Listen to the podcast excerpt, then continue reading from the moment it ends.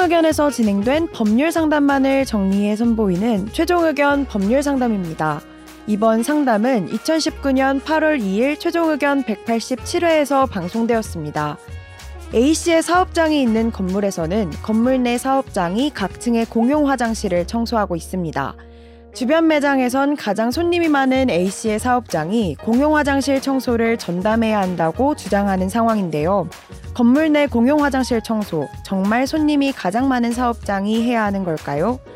만약 임대인에게 관리비를 지불하고 있다면 임대인에게 청소 전문 인력 고용을 요청하는 것은 합당할까요? 오늘 최종 의견 법률 상담에서는 임대인의 수선 의무에 대해 이야기 나눕니다. 최종 의견에 사연을 보내주세요. 법률 상담해 드립니다. Sbs 보이스뉴스 골뱅이 gmail.com 안녕하세요. 최종 의견 출근할 때 잘 듣고 있습니다. 제가 궁금한 건 건물 내 공용 화장실 청소에 관한 겁니다. 건물주에게 관리비를 지불하고 있지만 어, 각 층에 마련된 공용 화장실은 건물 내 사업장들에서 청소하고 있습니다. 3층까지 있는 건물에서 1층엔 제가 일하는 서점, 휴대폰 대리점, 의류 매장이 있고요. 예전엔 매장별로 2만 원을 걷어서 청소해 주는 분을 일주일에 한 번 고용을 했는데 관리가 너무 안 되고 갑자기 사라지셨습니다. 주변 매장에선 서점에 손님이 많이 오기 때문에 서점에서 청소하는 게 당연하다고 하는데 같은 공간을 공유하는 것이고 그분들도 화장실을 이용하기 때문에 저희가 전담하는 건 부당하다고 생각합니다. 보통 사업장 공용 화장실 청소는 누가 하는 건지 저희가 청소를 전담하는 게 당연한 건지 궁금합니다. 그리고 관리비를 지급하면 건물주가 사람을 고용해서 해야 하는 게 아닌가요? 건물주에게 관리비로 청소 전문 인력을 고용해 달라고 하는 건 합당한 건가요? 음. 이거 건물주가 해줘야 되는 거 아니에요?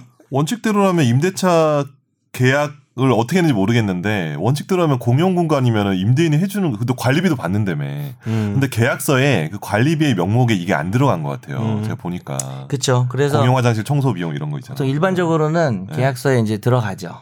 그런데 들어가죠. 이제 들어가지 않은 경우에 해석이 문제가 되는데 네. 요걸 조금 말씀드리면 요거 좀 중요한 얘기예요. 네.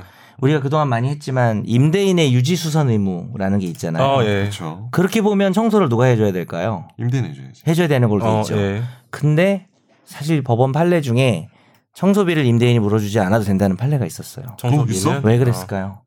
예전에 김선욱 변호사가 한번 얘기 누가 얘기했지? 가져왔던 판례인데 음. 아주 사소한 것은 어, 사소한 수선 의무는 임대인이 음. 부담하지 않는다는 판례가 있어요. 청소는 사소한 거다. 그렇게 있는 그 아, 사소하다는 게 아. 비용은 엄청 많이 들죠. 네. 여기서 사소하다는 건 비용의 문제가 아니라 되게 일상적으로 청소하고 음. 하는 거니까 그래서 어, 어, 예를 들어서 만약에 뭐 벽이 좀 균열이 가거나 아니면 사용 수익을 할수 없을 정도의 어떤 강력한 것은 모르겠지만은 사고 방지 이런 건 좀 모르겠는데 작은 것들 있잖아요. 소소한 뭐 청소 뭐 예전에 우수관이 막혀 가지고 음. 빗물이 유입돼 가지고 건물 안에 뭐 손해 입었다 PC방 하고 있는 사람이 그런 사건이 있었는데 요거 임대인이 우수관 청소 의무는 없다 라는 판례가 있어요. 음. 소소한 청소는 임차인이 알아서 해야 된다라고 음. 하는 거죠. 그래서 정리하면 김 변호사님 얘기한 것처럼 제일 중요한 건 계약 내용이에요. 계약에 음. 청소비를 누가 부담하기로 했는가라는 거고 그게 없을 때는 원래 임, 이, 사용할 수 있게 해주는 거는 임대인의 의무인데 청소는 일반적으로 음. 네. 사소한 수선 의무로 봅니다. 유지 수선 의무로. 음. 그래서 임차인이 부담해야 될 가능성이 커요.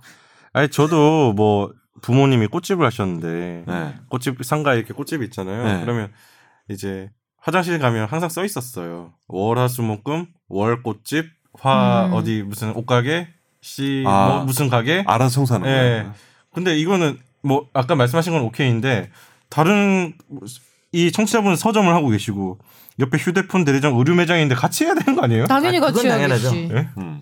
그리고 아, 나는. 왜 의류 매장이랑 휴대폰도 손님들이 그러니까 좀 많이 오는 곳이잖아요. 이분이 이제 그러니까. 마지막 아, 질문이 갈 수도 건물주. 건물주한테 요구해야 되는 거 아닌가요?니까 이제 그거에 대해 답을 네, 해드리는 그거는 거고. 아까 답이 됐고. 근데 이제 네. 임차인이 여러 명인 거잖아요. 네. 아, 그럼 다 같이 분담해야죠. 당연한 거죠. 이거는 손님 만약에 이거 진짜 소송으로 가면은 어디 손님이 가장 많이 여기 화장실 쓰는 비율이 높냐 뭐 이렇게 갈 수도 있는데 CCTV 설치해야 아 그래요? 그럴 수는 있는데 그거를 명확하게 근데 따질 그, 수가 없을 나는 거예요. 서점 손님들은 화장실 별로 안 쓸 것 같아요.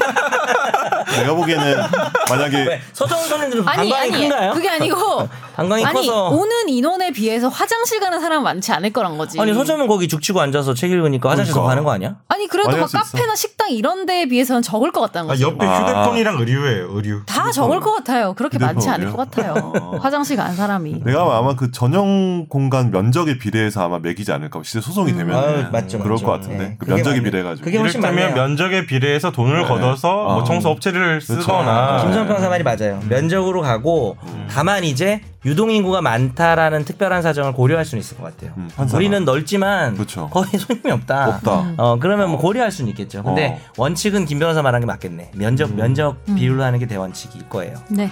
네.